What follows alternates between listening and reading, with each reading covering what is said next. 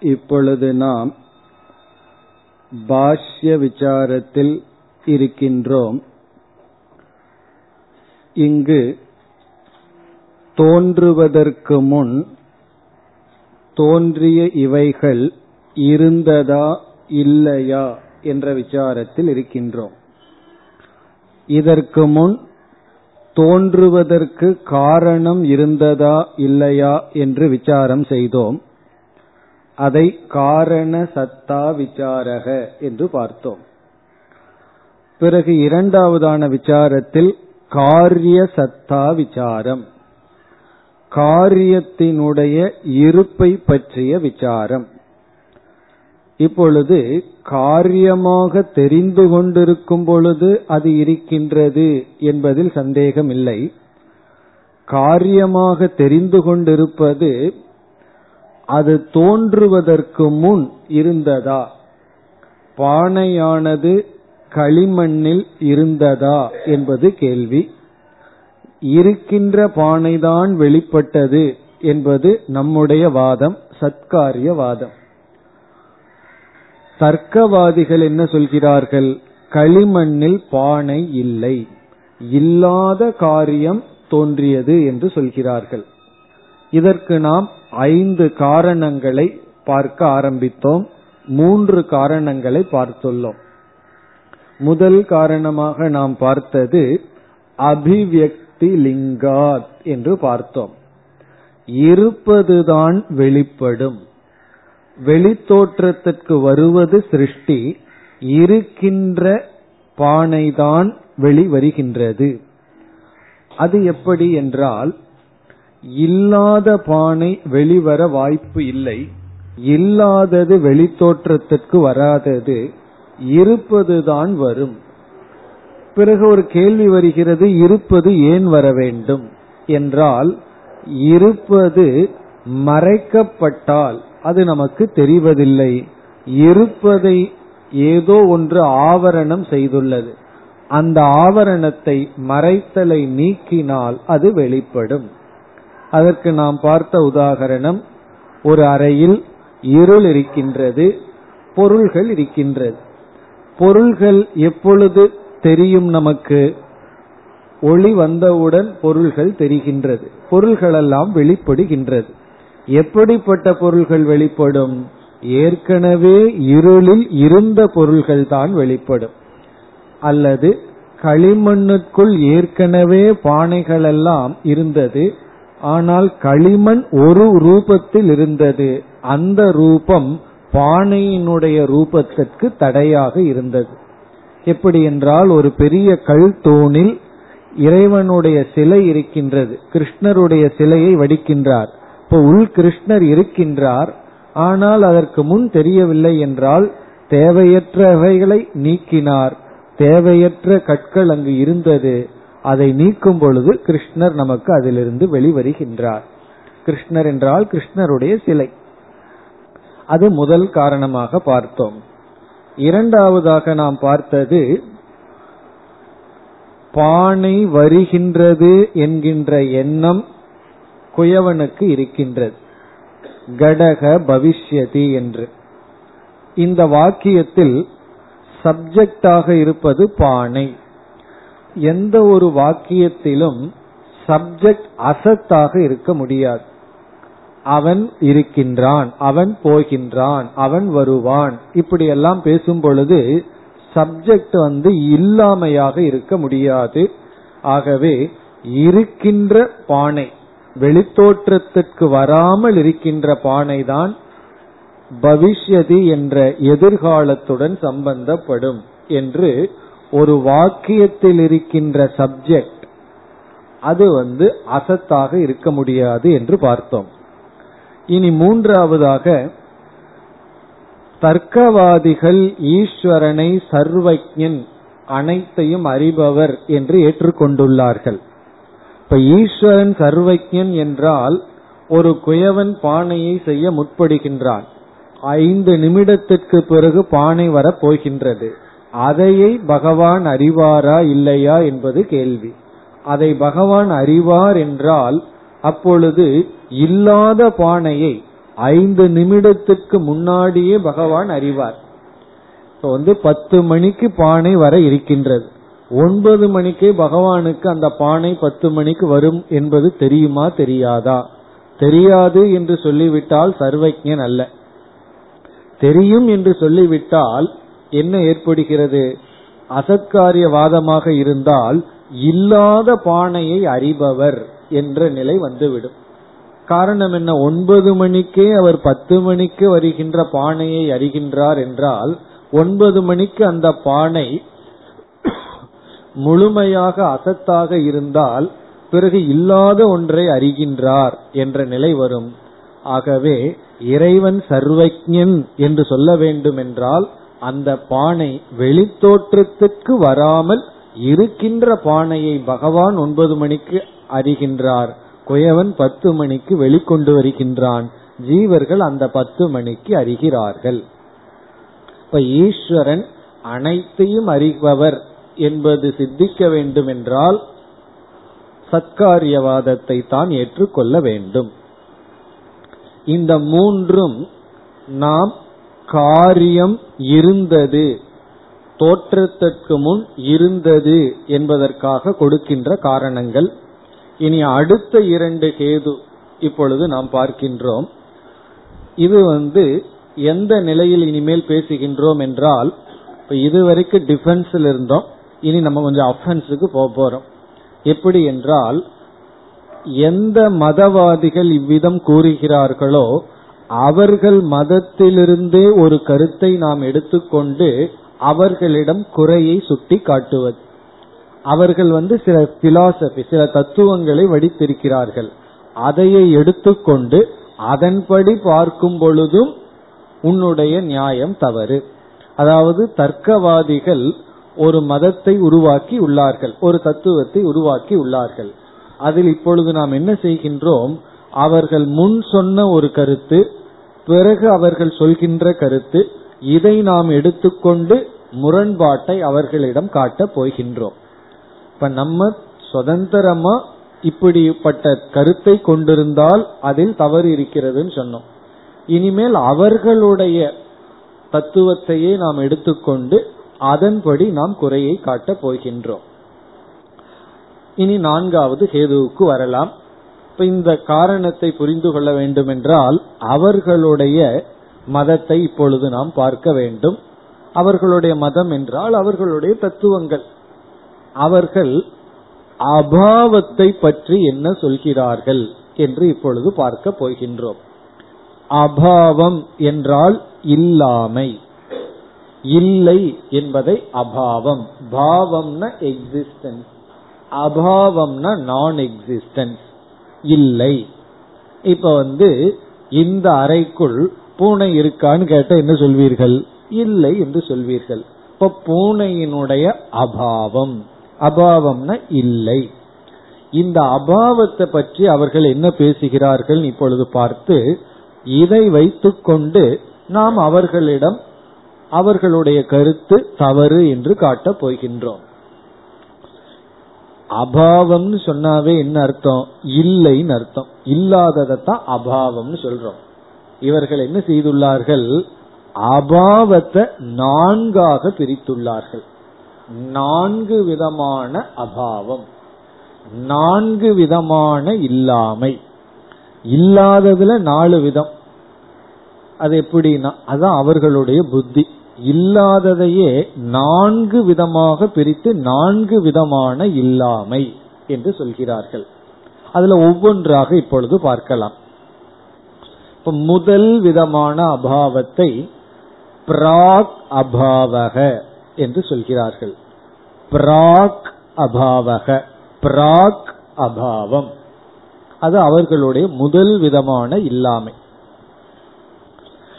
எல்லாம் உதாரணம் சொன்னா நமக்கு புரிஞ்சிடும். வார்த்தைகள் தான் அவர்களுடைய வார்த்தைகளை தவிர உதாரணம் சொன்னா எளிமையாக புரிந்து விடும் பிராக்னா முன்னைய என்று பொருள். அபாவம்னா இல்லாமை. ஒரு உதாரணம் இப்பொழுது எடுத்துக் கொள்ளலாம். இன்று காலை குயவன் வந்து பானை செய்ய போகின்றான். ஒன்பது மணிக்கு அவன் பானை செய்ய ஆரம்பிக்கின்றான். பத்து மணிக்கு பானையை செய்து முடித்து விட்டான். இப்பொழுது பத்து மணிக்கு ஒரு பானையானது தோன்றி உள்ளது. இன்று காலை பத்து மணிக்கு ஒரு பானை உருவாகி உள்ளது. இப்பொழுது அந்த பானை பத்து மணிக்கு முன் இருந்ததா இல்லையா என்றால் இவர்கள் என்ன சொல்கிறார்கள்? பத்து மணிக்கு முன் அந்த பானை இல்லை. அது வந்து அந்த பானை வந்து இல்லாத பானை தான் வந்தது. பத்து மணிக்கு தான் அது வந்தது. பத்து மணிக்கு முன் அந்த பானை இல்லாமையில் இருந்தது. அது இல்லாமையாக இருந்தது. இல்லாமையாக இருந்ததுன்னா அதனுடைய தன்மை இல்லாமை. அப்பொழுது இவர்கள் என்ன சொல்கிறார்கள்? உற்பத்தி ஆவதற்கு முன் அந்த பானையினுடைய இல்லாமைய பிராக் அபாவக என்று சொல்கிறார்கள். பிரயர் நான் எக்ஸிஸ்டன்ஸ் அதனுடைய தோற்றத்திற்கு முன் அதனுடைய இல்லாமை.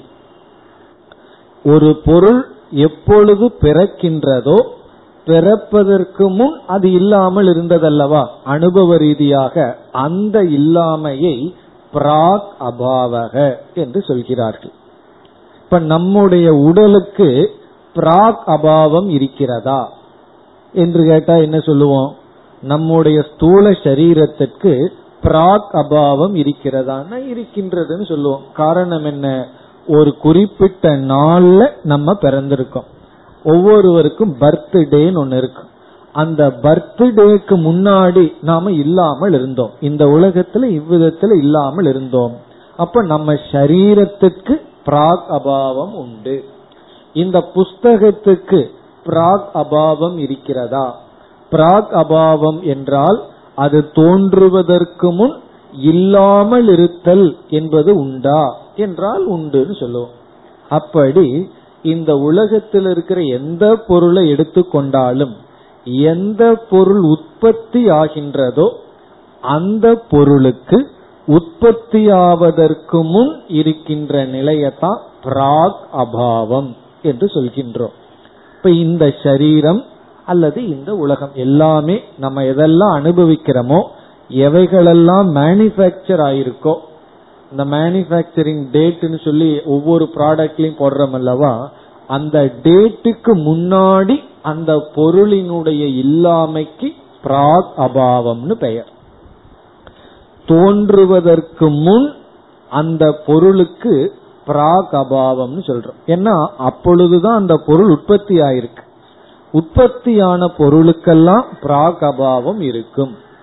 அப்படி நம்ம வந்து முடிவு பண்ணலாம். எந்த பொருளெல்லாம் தோன்றியுள்ளதோ அந்த பொருளுக்கெல்லாம் பிராக் அபாவம் உண்டு. பிராக் அபாவம்னா அது தோன்றுவதற்கு முன் இல்லாமையில் இருத்தல்.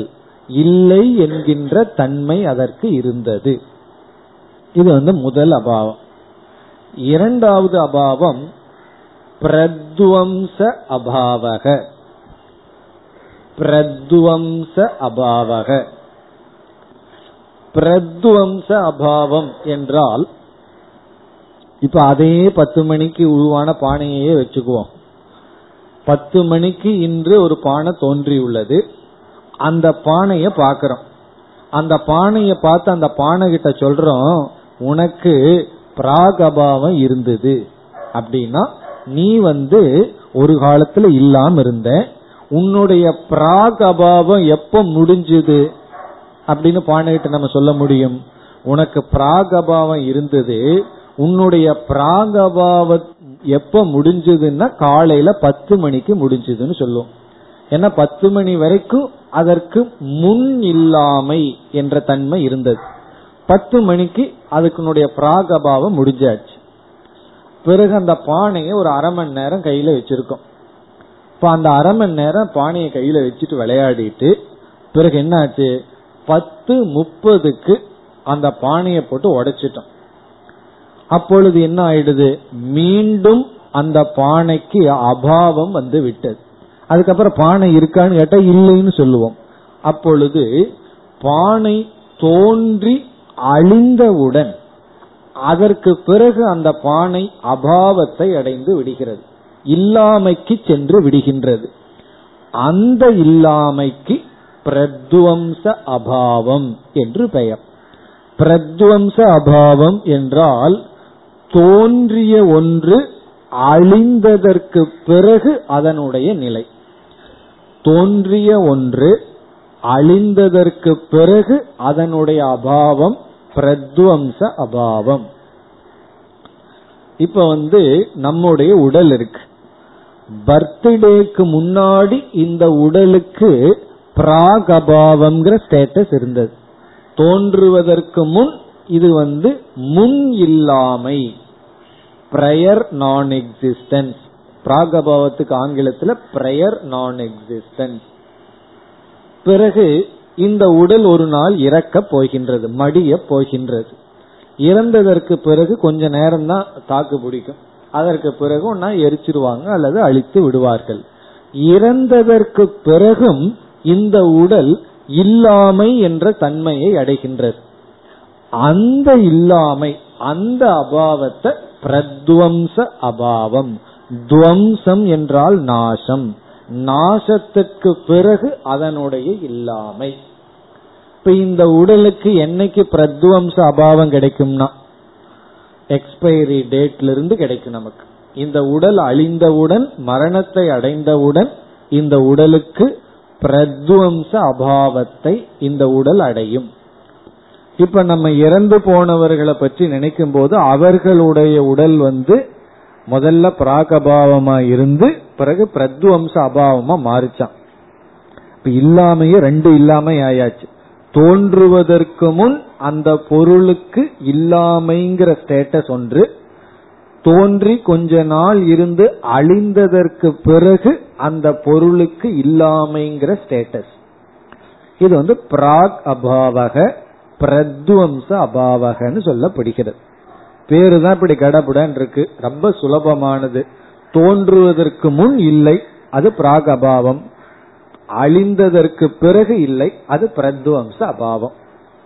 அது வந்து எந்த ஒரு பொருளை வேணாலும் எடுத்து கொள்ளலாம்.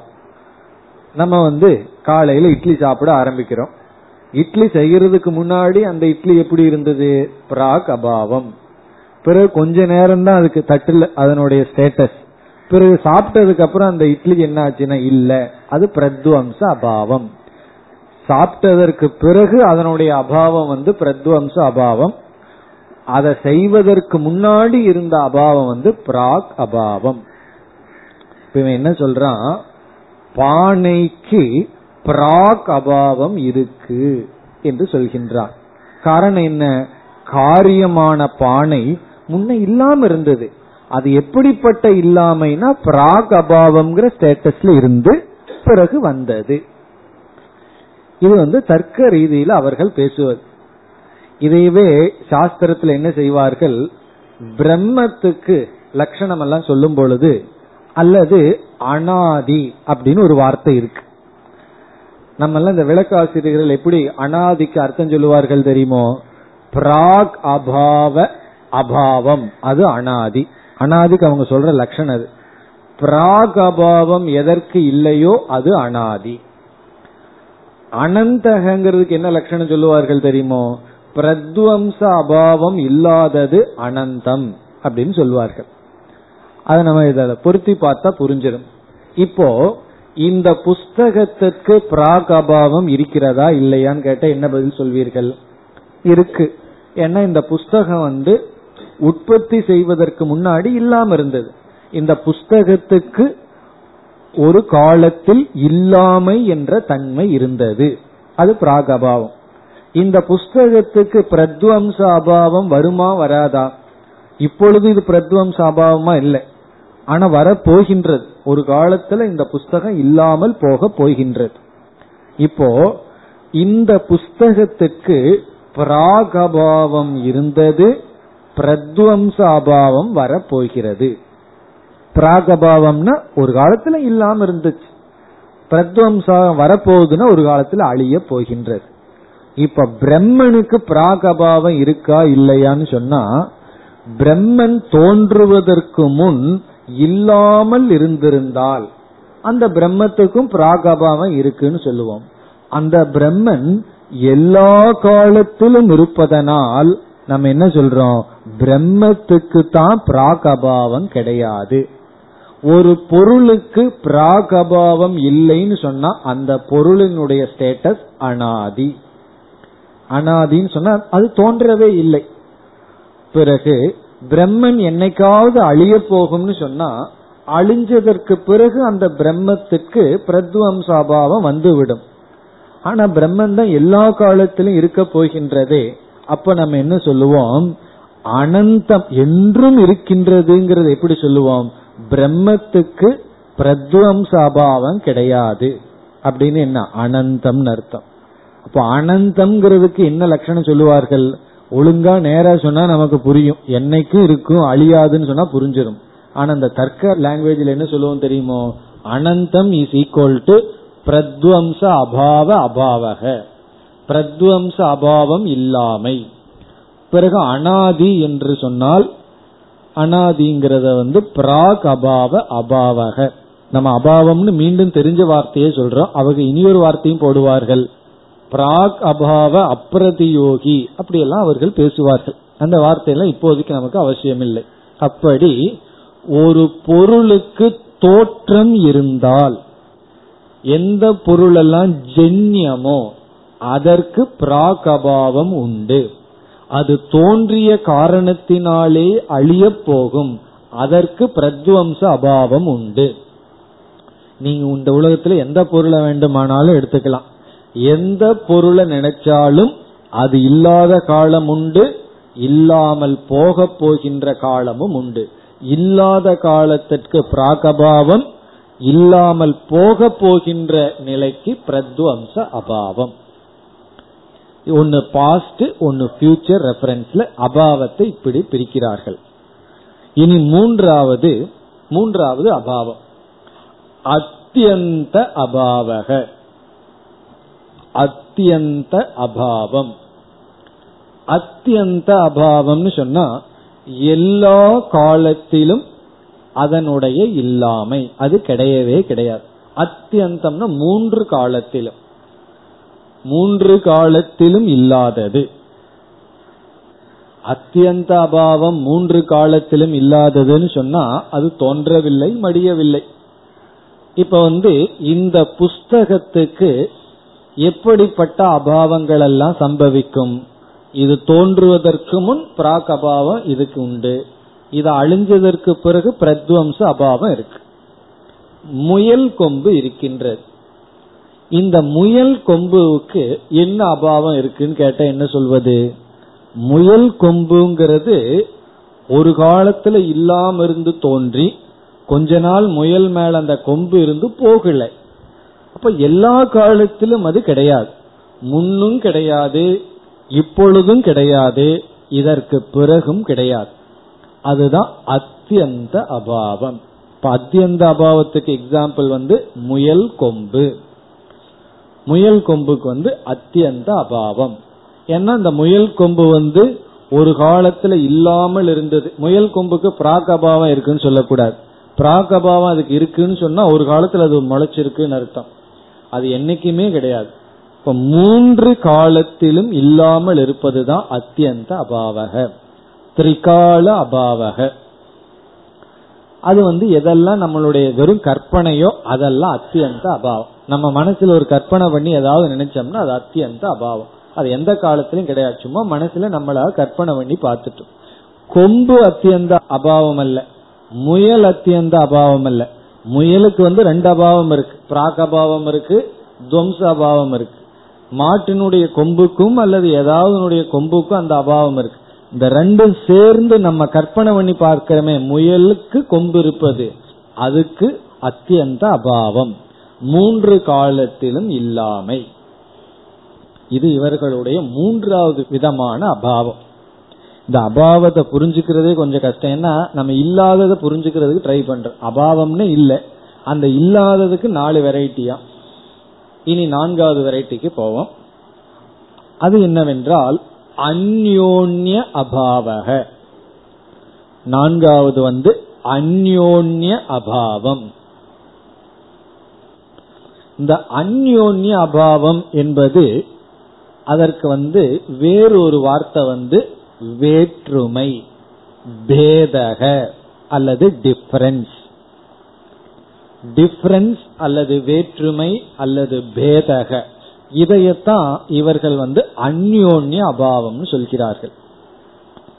அது எப்படி என்றால் இப்ப வந்து நம்ம ரெண்டு பொருள் எடுத்துக்கிறோம்.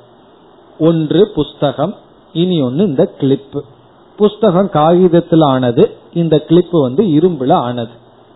இப்ப இந்த புஸ்தகம் வேறு கிளிப்பு வேறுதான். இந்த கிளிப்பு வேற புஸ்தகம் வேறு. இப்ப என்ன சொல்றோம்? புஸ்தகம் கிளிப் இந்த இரண்டுக்கும் வேற்றுமை இருக்கின்றதல்லவா? இந்த வேற்றுமையத்தான் அந்யோன்ய அபாவம்னு சொல்கிறார்கள். அதாவது புஸ்தகத்துல கிளிப்பு இல்லை. கிளிப்புல வந்து புஸ்தகத்தினுடைய தன்மை கிடையாது. எதை வேணாலும் எடுத்துக்கலாம்.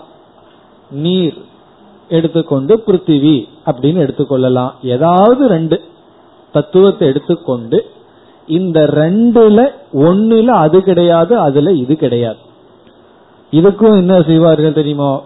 நம்ம மக்கள் மக்கள்னா நம்ம சம்பிரதாயத்தில் இருப்பவர்கள் பானையை விட மாட்டார்கள். பானையோட ஒரு பானை எடுத்துட்டு கடக இனி ஒரு உதாரண படகன்றுவார்கள். படகன துணி. துணி இருக்கு பானை இருக்கு. பானையினுடைய தன்மை துணியில இல்ல துணியினுடைய தன்மை பானையில் இல்லை. அந்யோன்ய அபாவக. இந்த ரெண்டுக்கும் வேற்றுமை இருக்கின்றது. இந்த வேற்றுமையத்தான் அந்யோன்ய அபாவம் சொல்கிறார்கள். பிறகு என்ன செய்து விட்டார்கள் இந்த தர்க்கவாதிகள்? இந்த அந்யோன்ய அபாவம் இருக்கே அத வந்து ஒரு பாசிட்டிவ் என்டிட்டி ஒரு விதமான பாவ ரூபம்னு வேற சொல்கிறார்கள். அது வந்து கம்ப்ளீட்டா இல்லாம அல்ல அது ஒரு விதமான இருப்பு என்றே இவர்கள் கருதுகிறார்கள்.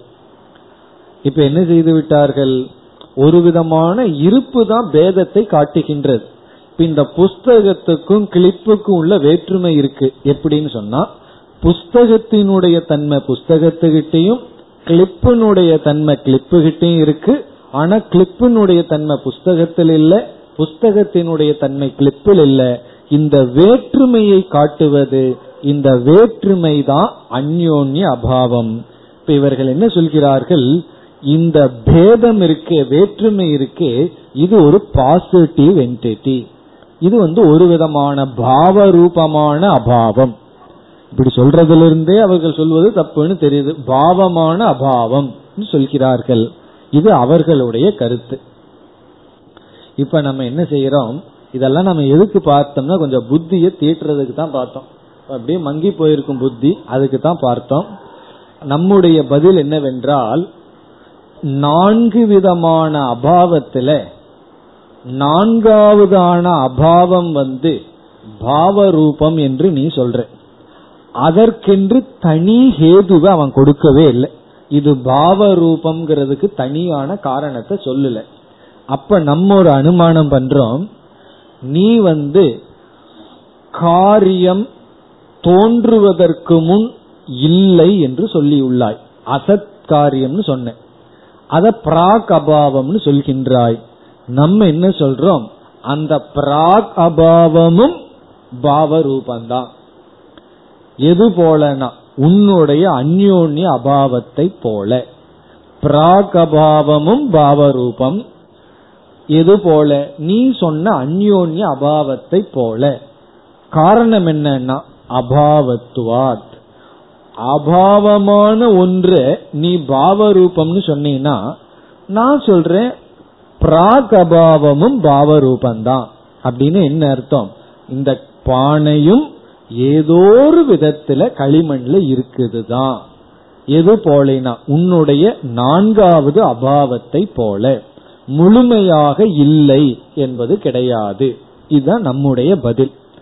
இவ்வளவு நேரம் அவனுடைய மதத்தை பார்த்தோம். நம்முடைய பதில் ரொம்ப சுலபமானது. நான்கு அபாவத்துல ஒரு அபாவத்தை அவன் பாசிட்டிவா பார்க்கறான்.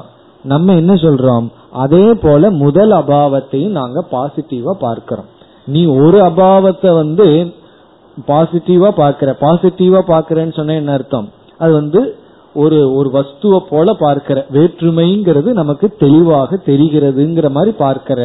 அதே போலதான் நாங்களும் உன்னுடைய முதல் அபாவத்தை ஒரு பாவமாக பார்க்கின்றோம் என்று இது இதெல்லாம் எதற்கு பதில்னா அவனுடைய மதத்தில் இருக்கிற ஒரு கருத்தை எடுத்துட்டு அவன் என்ன பண்ணிட்டான்?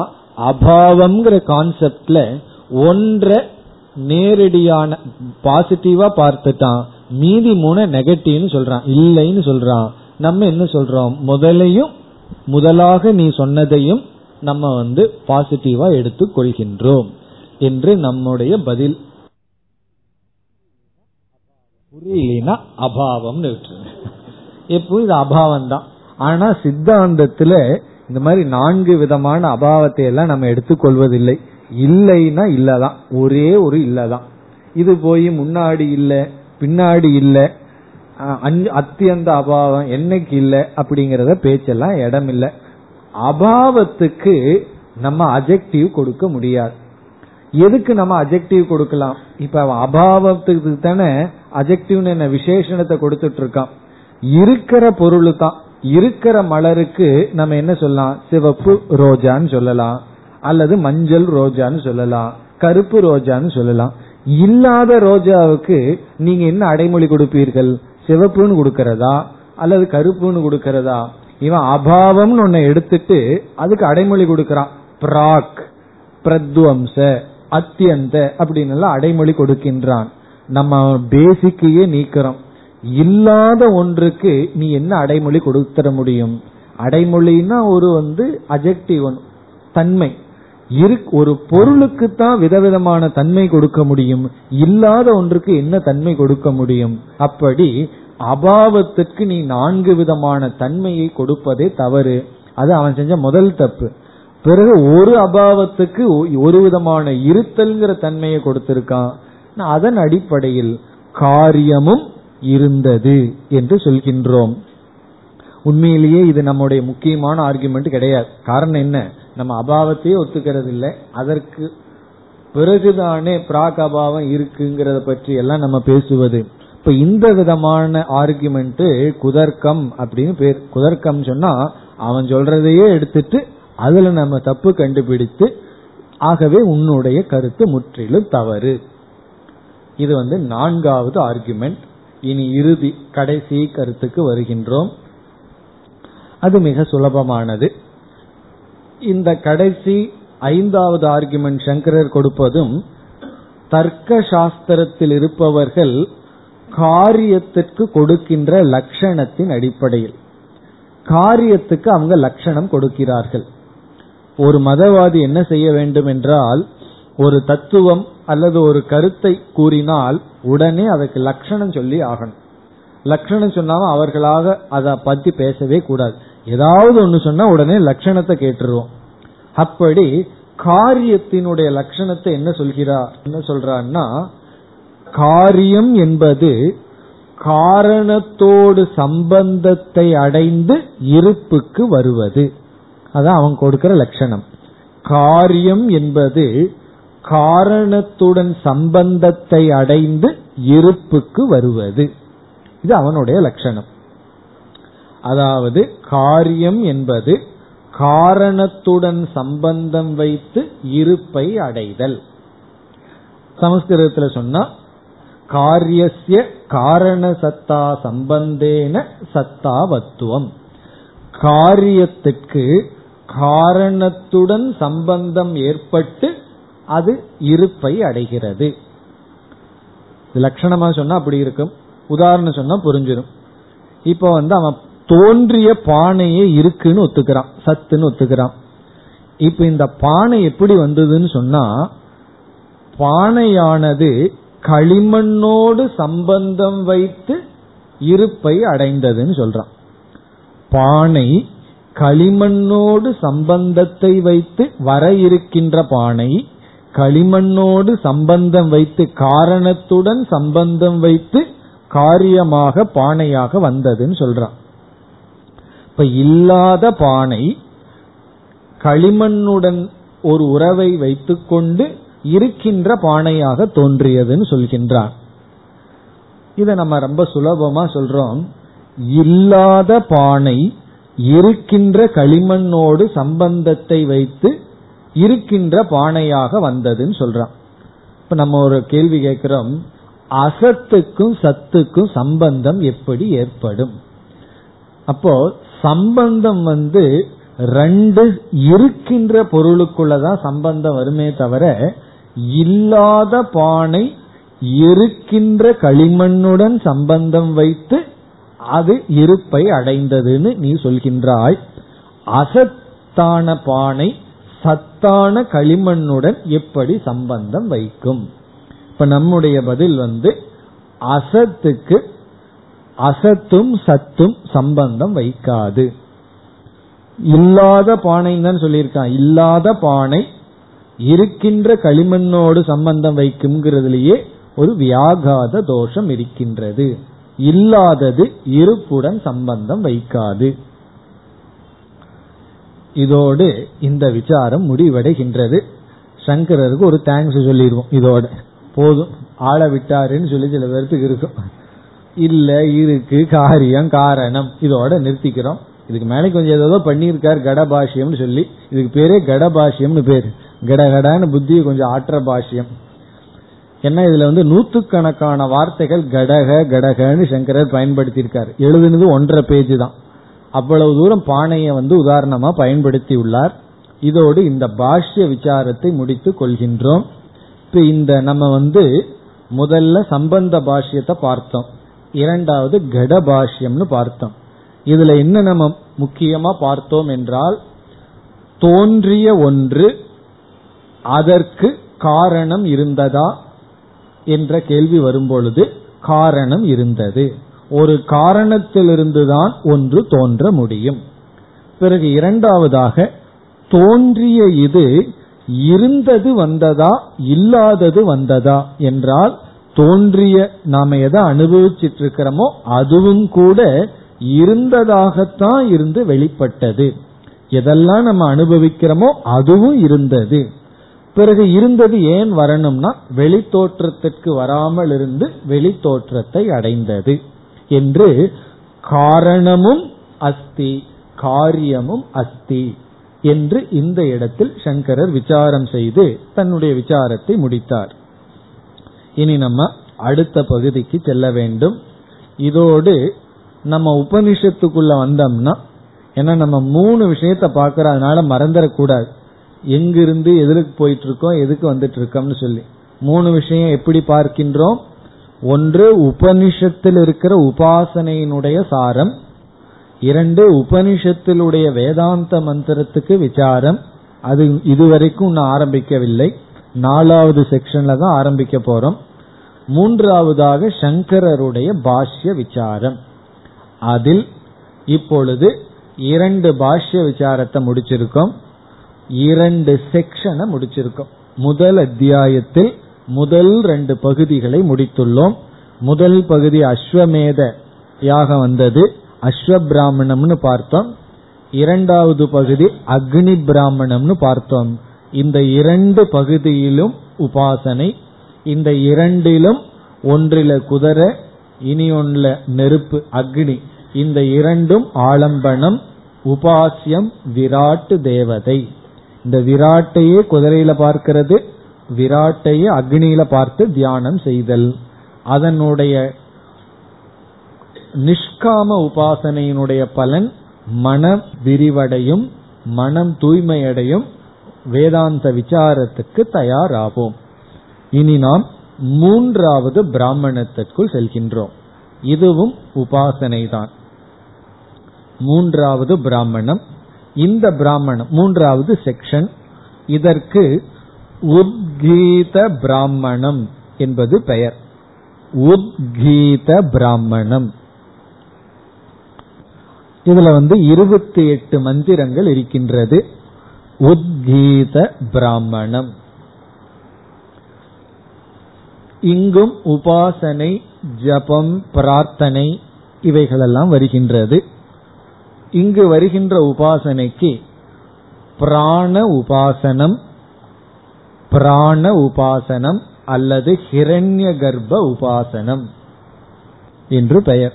பிராண உபாசனை அல்லது ஹிரண்ய கர்ப்ப உபாசனை. அதாவது பிராண தத்துவத்துக்கு இங்கு ஆறு குணங்கள் கொடுக்கப்படுகின்றது. ஆறு சிக்ஸ் ஆறு விதமான விசிஷ்ட குணங்கள். பிராண தத்துவத்திற்கு கொடுக்கப்பட்டு அந்த ஆறு விதமான குணங்களுடன் அந்த பிராணனை தியானம் செய்தல். பிராண தத்துவத்தை ஆறு விதமான குணங்களுடன் தியானம் செய்தல். அந்த ஆறு விதமான குணத்துல முதல் குணத்தை காட்டுவதற்காக ஒரு சிறிய கதையும் ஆரம்பத்தில் வருகின்றது. அது வந்து முதல் குணத்தை விளக்குறதுக்கு ஒரு சிறிய கதை போல. கதைன்னா என்ன? பெரிய கதையல்ல ஒரு டயலாக் பிராணனுக்கு பிராணனுக்கு இந்திரியத்துக்கு ஒரு டயலாக் வரப்போகுது. அப்படி ஒரு கதை போல. வந்து பிறகு ஆறு குணங்கள் பிராணனுக்கு சொல்லப்படும். இந்த ஆறு குணங்களையே பிராணனுடன் இருப்பதாக ஷட் குண விசிஷ்ட பிராண உபாசனம். ஷட்னா ஆறு. குணம் விசிஷ்டம்னா கூடிய பிராண உபாசனம். ஆறு குணங்களுடன் கூடிய பிராணனை தியானம் செய்தல். இந்த பிராண தத்துவம் தான் ஹிரண்ய கர்ப்பன். ஆகவே இது ஹிரண்ய கர்ப்ப உபாசனம். இதற்கு முன்னாடி வந்த ரெண்டும் விராட் உபாசனம். இது ஹிரண்ய கர்ப்ப உபாசனம். பிறகு இந்த மூன்றாவது பகுதியினுடைய இறுதியில் ஒரு பிரார்த்தனை வர உள்ளது. அதுவும் ரொம்ப முக்கியமான அழகான பிரார்த்தனை. பலர் கேள்விப்பட்டிருப்பீர்கள் அசதோமா சத்கமய தமசோமா ஜோதிர்கமய மிருத்யோர்மா அமிர்தம் கமயங்கிற ஒரு மூணு வாக்கியம். அந்த ஒரு பிரார்த்தனையும் இறுதியில் வர இருக்கின்றது. அப்ப நம்ம உபாசனையினுடைய சாரத்தை பார்த்துட்டு இந்த பிரார்த்தனையினுடைய அர்த்தத்தை விளக்கமாக பார்க்க போகின்றோம். அதுதான் இந்த பிராமணத்துக்குள்ள நம்ம செய்கின்ற கருத்து. அதாவது கதையை பார்த்துட்டு ஆறு குணங்கள் என்னன்னு பார்த்துட்டு பிறகு இறுதியா இந்த ஜபம். ஜபம்னா இந்த பிரார்த்தனை. அசதோமா சத்கமயங்கிறத பார்த்தோம்னா மூன்றாவது பிராமண விசாரம் முடிவடையும். பிறகு நம்ம நான்காவது பிராமணத்திற்குள்ள வேதாந்தத்தை ஆரம்பிக்க இருக்கின்றோம். இந்த போர்த் சாப்டர் ரொம்ப முக்கியம். அதுலேயே போர்த் செக்ஷன் அதுலேயே அகம் பிரம்மாஸ்மிங்கிற மகா வாக்கியம் வர இருக்கின்றது. இனி இந்த உபாசனையை பார்ப்பதற்கு முன் அதாவது மூன்றாவது செக்ஷன்ல ஆறு குணங்கள் பிராணனுக்கு பார்த்து அதனுடைய உபாசனையினுடைய சாரத்தை பார்க்கிறதுக்கு முன்னாடி மீண்டும் சங்கரருடைய பாஷ்யம் இப்பொழுது வருகின்றது. ஆகவே இப்பொழுது சங்கரருடைய பாஷ்ய விசாரத்திற்கு செல்கின்றோம். தர்க்கவாதி வரமாட்டான் அதனால பயந்துக்க வேண்டாம். மீண்டும் அந்த தர்க்கவாதி வந்து அபாவம்ட்டு வந்து உட்கார்ந்துருவானோன்னு யாருக்காவது பயம் வந்துடும் இப்ப தர்க்கவாதி வரவில்லை. வேறு ஒருவன் வருகின்றான். ஒவ்வொருவரா பிடிச்சு பிடிச்சு சங்கரர் என்னன்றார் கழுத பிடிச்சு வெளியிதள்ளிட்டு இருக்கார் ஒவ்வொரு பூர்வ பட்சியா தள்ளுறார். இப்ப மீண்டும் ஒரு பாஷ்ய விசாரம். இப்ப இந்த விசாரத்துக்கு பிராமான்ய விசாரம்ங்கிற தலைப்பை நாம் கொடுக்கலாம். பிரமாணத்தை பற்றிய விசாரம். பிராமான்ய விசாரம். பிராமான்யம்னா பிரமாணத்தை பற்றிய விசாரம். இது ஒரு இன்ட்ரெஸ்டிங் விசாரம் ரொம்ப அழகான இன்ட்ரெஸ்டா இருக்கும். அப்படின்னு நான் சொல்றேன். பார்க்கணும். உங்களை பார்க்கணும் எப்படி இருக்குன்னு சொல்லி. மூஞ்சி பாசாவே கண்டுபிடிச்சிடலாம். அபாவத்தை பத்தி சொல்லும் போது எல்லா முகத்திலயும் அபாவம் தான் இருந்தது. அபாவமான எக்ஸ்பிரஷன் கண்டுபிடிக்க முடியல என்ன உள்ள போயிட்டு இருக்கு அப்படின்னு சொல்லி. இப்ப இந்த விசாரத்துல நமக்கு பூர்வ பட்சியாக இருப்பவன் யார் என்றால் பூர்வ மீமாம்சகன். பூர்வ மீமாம்சகன் தான் நமக்கு பூர்வ பக்ஷி. இப்ப வந்து அந்த பூர்வ பக்ஷியே கொஞ்சம் அறிமுகப்படுத்த வேண்டியது இருக்கு. ஏன்னா இந்த பூர்வ பக்ஷியை இதுவரைக்கும் நம்ம அவ்வளவு விளக்கமா பார்த்ததே கிடையாது. மாண்டூக்கிய காரிக்கையில எல்லாம் கூட நம்ம இந்த புத்த மத பௌத்தர்கள் சூன்யவாதி சனிய விஞ்ஞானவாதி பிறகு தார்க்கிகர்கள் நியாய வைசேஷிக மதங்களையே பார்த்திருக்கோம். இந்த பூர்வ மீமாம்சகனுடைய பூர்வ பட்சம் அவர்களுடைய கருத்து இதுவரை நம்ம விளக்கமா பார்க்கவே இல்லை. அதைத்தான் இப்பொழுது பார்க்க போறோம். அதனால ஒரு விதத்துல சந்தோஷப்படலாம். புது எனிமியோட சண்டை போட போறோம். எல்லாம் பழைய எனிமிகளா இருந்தார்கள் மற்றவர்கள் எல்லாம் இப்ப புது பூர்வபக்ஷம். அதனால புதிதாக இருப்பவர்கள். இவர்கள் யார் என்று முதல்ல இவர்களை நம்ம தெரிஞ்சுக்குவோம். பகைவனை கொஞ்சம் பகைவனை பற்றி ஒரு பேக்ரவுண்ட் தெரிஞ்சிட்டோம்னா தான் இவர்களுடைய கருத்தை தெரிஞ்சிட்டு அதை நம்ம எப்படி நீக்கணும்ங்கிறதெல்லாம் நமக்கு புரியும். இந்த பூர்வ மீமாம்சகர்கள் என்பவர்கள் வந்து வேதத்தை முழுமையாக பின்பற்றுபவர்கள் வேதம்தான் பிரமாணம்னு சொல்பவர்கள். முழு வேதத்தையே அவர்கள் வந்து கண் போல கொண்டவர்கள். ஆனாலும் ஒரு இடத்துல வெளிக்கு விட்டார்கள். வேதத்தை வந்து பிரமாணமாக கொள்பவர்கள். அவங்களுக்கு வேதம் தான் ரொம்ப முக்கியம். இந்த புத்த மதத்தை சேர்ந்தவர்கள் வேதத்தை ஒத்துக்கவே மாட்டார்கள் பௌத்தர்கள். இந்த சூன்யவாதி கணிக விஞ்ஞானவாதி எல்லாம். தார்க்கிகர்கள் எல்லாம் என்ன செய்வார்கள்? வேதத்தை ஒத்துக்குவார்கள். அதே போல சாங்கிய மதம் யோக மதம் இவர்களெல்லாம் வேதத்தை எடுத்துக்கொள்வார்கள் ஆனால் அவர்களுக்கு பிரதானமான பிரமாணம் தர்க்கம்தான். தர்க்கத்தை முன்னாடி வச்சுட்டு பின்னாடி வேதத்தை வைத்துக் கொள்வார்கள். வேதத்துக்கு செகண்ட் பிளேஸ் தான். தர்க்கத்துக்கு தான் முன் முதல் இடம். யாருக்குன்னா புத்த மதத்தை சார்ந்தவர்களுக்கும் மற்றவர்களுக்கும். ஆனா ரெண்டு பேர்த்துக்கு வேதம் முதல் இடம். அது ஒன்று பூர்வ மீமாம்சகர்கள். இரண்டாவது யாரு? நாம். நம்ம மறந்துடக்கூடாது நம்ம வந்து உத்தர மீமாம்சகர்கள்னு நமக்கு பேர். அவங்க பூர்வ மீமாம்சகர்கள்னா நம்ம உத்தர மீமாம்சகர்கள் அல்லது வேதாந்திகள். சில பேர் வேதாந்தின்னு சொன்னாவே அந்த வார்த்தையே அலர்ஜி ஆகி போச்சு. புரியாமல் போனாலே வேதாந்தம்னு பாடி வச்சுட்டதுனால வேதாந்தம்னு சொன்னாவே சிலருக்கு ஒரு அலர்ஜி. இப்ப வேதாந்திகள் அல்லது உத்தர மீமாம்சகர்கள். இப்ப நம்ம வந்து நாமளும் வேதத்துக்கு முதல் இடம் கொடுக்கிறோம். ரெண்டாவது இடம் தான் தர்க்கத்துக்கெல்லாம். இந்த பூர்வ மீமாம்சகர்களும் வேதத்திற்கு முதல் இடம் கொடுக்கிறார்கள். இவர்கள் என்ன செய்கிறார்கள்? முழு வேதத்தையே கர்மகாண்டமாகவே பார்க்கிறார்கள். நம்ம வேதத்தை கர்மகாண்டம் ஞானகாண்டம்னு பிரிச்சு முதல் பகுதி கர்மகாண்டம் கடைசியில வர்றது உபனிஷத்துன்னு பிரிக்கிறோம். இவர்கள் வந்து அந்த பிரிவையே செய்யாதவர்கள். வேதம் இஸ் ஈக்வல் டு கர்ம காண்டம். அனைத்து வேதத்தையுமே கர்மகாண்டமாக பார்க்கிறார்கள். அவங்க உபனிஷத்தை எல்லாம் நீக்கவில்லை. உபனிஷத்தெல்லாம் வேண்டான்னு அவர்கள் சொல்லல. உபனிஷத்தையும் கர்மகாண்டத்துக்குள்ள போட்டுக் கொள்கிறார்கள். போட்டு கர்மகாண்டத்துக்கு தகுந்த மாதிரி பொருள் எடுத்துக் கொள்கிறார்கள். ஞான காண்டம் கர்மகாண்டம்னு அவர்கள் பிரிக்காதவர்கள்.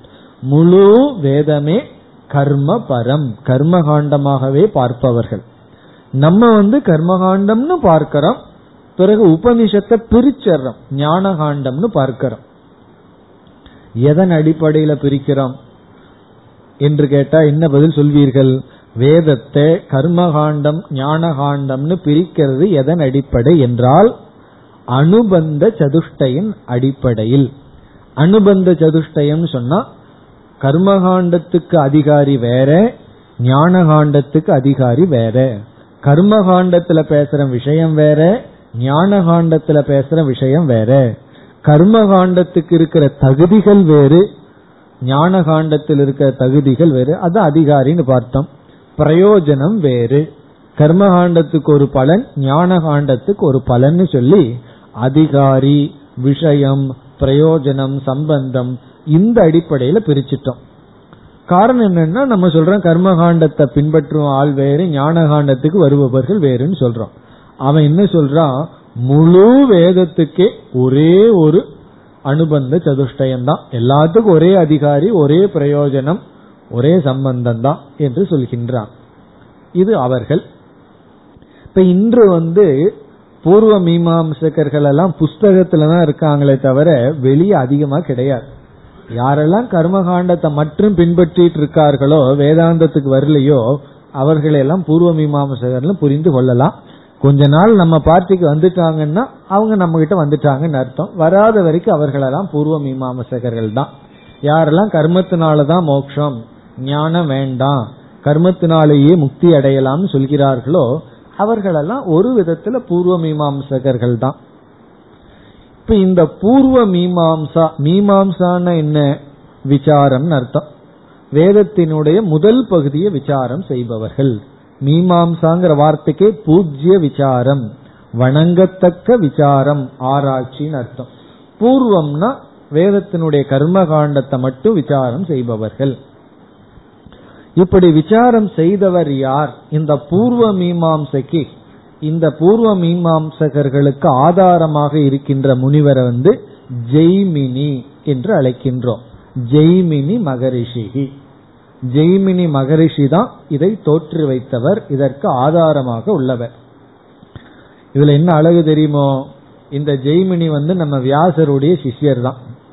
வியாசர் என்ன பண்ணியிருக்காரு? உபனிஷத்துக்கு பிரம்மசூத்திரம்னு உத்தர மீமாம்சைக்கு ஆதாரமாக இருப்பவர் வியாசர். அவருடைய ஒரு சிஷ்யர் தான் ஜெய்மினி. அவர் தான் இந்த பூர்வ மீமாம்சைக்கு ஆதாரமாக இருப்பவர். வியாசாச்சாரியர் என்ன செய்தார்? உபனிஷத் வாக்கியத்தை பொருள்படுத்துவதற்கு உபனிஷத் வாக்கியத்தை அழகா பொருள்படுத்தி பிரம்மசூத்திரம்னு எழுதினார். அந்த பிரம்மசூத்திரத்தினுடைய முதல் சூத்திரம் அதாதோ பிரம்ம ஜிக்யாசான்னு ஆரம்பிச்சார்.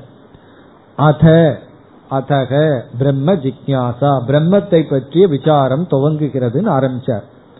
அது வந்து என்ன உபனிஷத்து பகுதியை எடுத்துட்டு அதற்கு கொடுக்கின்ற விளக்கம் தான் பிரம்மசூத்திரம் வியாசாச்சாரியார் செய்தது. அது ஒரு ஐநூத்தி ஐம்பத்தஞ்சு சூத்திரம் இருக்கு. பிறகு ஜெய்மினி மகரிஷி என்ன செய்தார்? வேதத்தினுடைய கர்ம காண்டத்திற்கு விளக்கம் கொடுத்தார். அதுவும் சூத்திரத்தினுடைய வடிவத்தில் கொடுத்தார். பன்னெண்டாயிரம் சூத்திரம் எழுதினார். இங்க வந்து வெறும் ஐநூத்தி ஐம்பத்தஞ்சு தான்.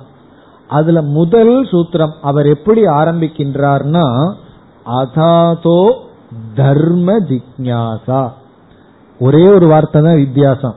அங்க பிரம்ம ஜிக்யாசா இங்க தர்ம ஜிக்யாசா இதுதான் ஜெய்மனியினுடைய முதல் சூத்திரம். பூர்வ மீமாம்சையினுடைய முதல் சூத்திரம் அதாதோ தர்ம ஜிக்யாசா. ஜிக்யாசான விசாரம். தர்மத்தை பற்றிய விசாரம் ஆரம்பிக்கின்றோம். அதன வேதத்தை எல்லாம் அத்தியனம் செய்து முடித்ததற்கு பிறகு நம்ம தர்மப்படி வாழணுங்கிறதுக்காக தர்மத்தை பற்றிய விசாரம் ஆரம்பம் ஆகின்றது இந்த தர்ம ஜிக்யாசா அதாதோ தர்ம ஜிக்யாசாங்கிற இடத்துல இனி ஒன்று என்ன செய்வார்கள்? இந்த அதாதோங்கிற இடத்துல ஒரு எஸ் மார்க் போட்டு அதாதோ அதர்ம ஜிக்யாசாச்ச அதர்மத்தை பற்றியும் விசாரம் செய்கின்றோம். எதற்குனா அதிலிருந்து விலகி கொள்ள. அப்படி தர்ம அதர்ம விசாரம் தான் பூர்வ மீமாம்சை. அதுக்கு அதர்மத்தை பத்தி விசாரம் பண்ணணும்னா பகவான் வந்து தெய்வீ சம்பத்துன்னு சொல்லி நல்ல குணங்களை சொல்றார். ஆசுர சம்பத்துன்னு தீய பண்புகளையும் சொல்றார். எதற்குனா அதுல இருந்து நிவர்த்தி அடையும் அப்படி தர்மா தர்ம விசாரம் தான் ஜெய்மினி செய்த விசாரம். இந்த ஜெய்மினி யாரு? வியாசாச்சாரியருடைய சிஷ்யர். உண்மையிலே அவர் என்ன செய்துள்ளார்? உபனிஷத்தை அவர் விட்டுட்டார். ஏன்னா அதை நம்ம குரு பார்த்துட்டார். நம்ம போய் அதுல ஏன் கை வைக்கணும்னு சொல்லி உபனிஷத்தை அவர் மனதிலிருந்து நீக்கிட்டு வேதத்தினுடைய கர்ம காண்டத்தை மட்டும் அவர் மனதில் வைத்துக்கொண்டு வேதத்தில் உள்ள கர்மகாண்டத்தில் வருகின்ற மந்திரங்களை எப்படி பொருள்படுத்தணும் என்று அவர் சூத்திரத்தை எழுதினார். இப்ப ஜெய்மினி மகரிஷி நமக்கு வந்து பூர்வ பக்ஷி அல்ல. காரணம் என்ன? அவர் உபனிஷத்துக்கும் சேர்ந்து விசாரம் எழுதவில்லை. உபனிஷத்தை விட்டுட்டார். வேதத்தினுடைய முதல் பகுதியை மட்டும் எடுத்துக்கொண்டு அந்த முதல் பகுதியில் இருக்கின்ற மந்திரங்களை எப்படி பொருள்படுத்த வேண்டும் சொல்லி சூத்திரங்களை எல்லாம் எழுதி சில நியதிகளை எல்லாம் அவர் நமக்கு கொடுத்தார். அதுல பல நியதிகளை நாம் பின்பற்றுகின்றோம் நாம் ஏற்றுக்கொள்கின்றோம். பிறகு என்ன ஆயிற்று? ஜெய்மினி மகரிஷிக்கு பிறகு வந்த ஆச்சாரியர்கள். அவர்கள் வந்து ஜெய்மினியினுடைய சூத்திரத்தை வைத்துக்கொண்டு பூர்வ மீமாம்சா என்ற ஒரு மதத்தையே உருவாக்கி விட்டார்கள். அப்படி ஒரு தத்துவத்தையே ஒரு பிலாசபியை உருவாக்கி விட்டார்கள். அந்த தத்துவம் தான் வேதாந்தத்துக்கு எதிராக இருக்கின்றது. நம்ம சொல்ற தத்துவத்திற்கு முரணாக அது இருக்கின்றது. ஜெய்மினி இடத்துல போனோம்னா முரண்படுவது போல் ஒன்று கிடையாது. அந்த சூத்திரம் சரியா இருக்கு. அதற்கு விளக்கம் கொடுத்தவர்கள் ஒரு தத்துவத்தையே உருவாக்கி விட்டார்கள். அப்படி உருவான தத்துவம் தான் பூர்வ மீமாம்சா. இந்த பூர்வ மீமாம்சைக்கு ஆதாரமா இருக்கிறது ஜெய்மினியினுடைய சூத்திரங்கள். அதனுடைய முதல் சூத்திரம் அதாவது தர்ம ஜிக்யாசான் ஆனா சூத்திரத்தை மட்டும் நம்ம பார்த்தோம்னா நமக்கு எதுவுமே எதிராக அவர் பேசவில்லை. கர்மத்தினால மோட்சம்னு பேசல. அவர் ஒன்னும் பேசல. ஆனா அந்த சூத்திரத்தை வச்சுட்டு சில பின்னாடி வந்த ஆச்சாரியர்கள் ஒரு மதத்தை உருவாக்கி விட்டார்கள். எப்படி என்றால் வியாச பகவான் வந்து உபனிஷத்துக்கு பிரம்மசூத்திரம் எழுதினார். அந்த பிரம்மசூத்திரத்தை துவைதமா மத்வாச்சாரியர் விளக்கினார். பிறகு விசிஷ்டாத்வைதமா ராமானுஜாச்சாரியார் விளக்கினார். சங்கரர் அத்வைதமாக பொருள் சொன்னார். இப்ப வியாசர் வந்து எழுதின ஒரே சூத்திரத்துக்கு எப்படி வேதாந்தத்துக்குள்ளேயே மூன்று மதம் வந்து விட்டதோ அதே போல ஜெய்மினி எழுதின சூத்திரத்துக்கு பல கருத்து வேறுபாடுகள் பல மதங்கள் உருவாகி விட்டன. அந்த மதம்தான் பூர்வ மீமாம்சம் என்று சொல்கின்றோம். அந்த மதத்துல வேதாந்தத்திற்கு எதிராக பல கருத்துக்கள் பேசப்பட்டுள்ளது. இன்னைக்கு பூர்வ மீமாம்சகர்கள்னு ஒரு மக்கள் தனியா கிடையாது. ஆனால் எத்தனையோ சிஷ்யர்கள் பூர்வ மீமாம்சகர்களுடைய கருத்துடன் இருக்கிறார்கள். இவங்க என்னென்ன கருத்து சொல்றாங்களோ அந்த கருத்தை சித்தாந்தமாக நம்மளே ஒரு காலத்துல கொண்டிருந்திருப்போம். அல்லது பலர் அந்த கருத்துடன் இருக்கின்றார்கள். ஆகவே இதை நம்ம நீக்கிறது நமக்கு பிரயோஜனப்படும்.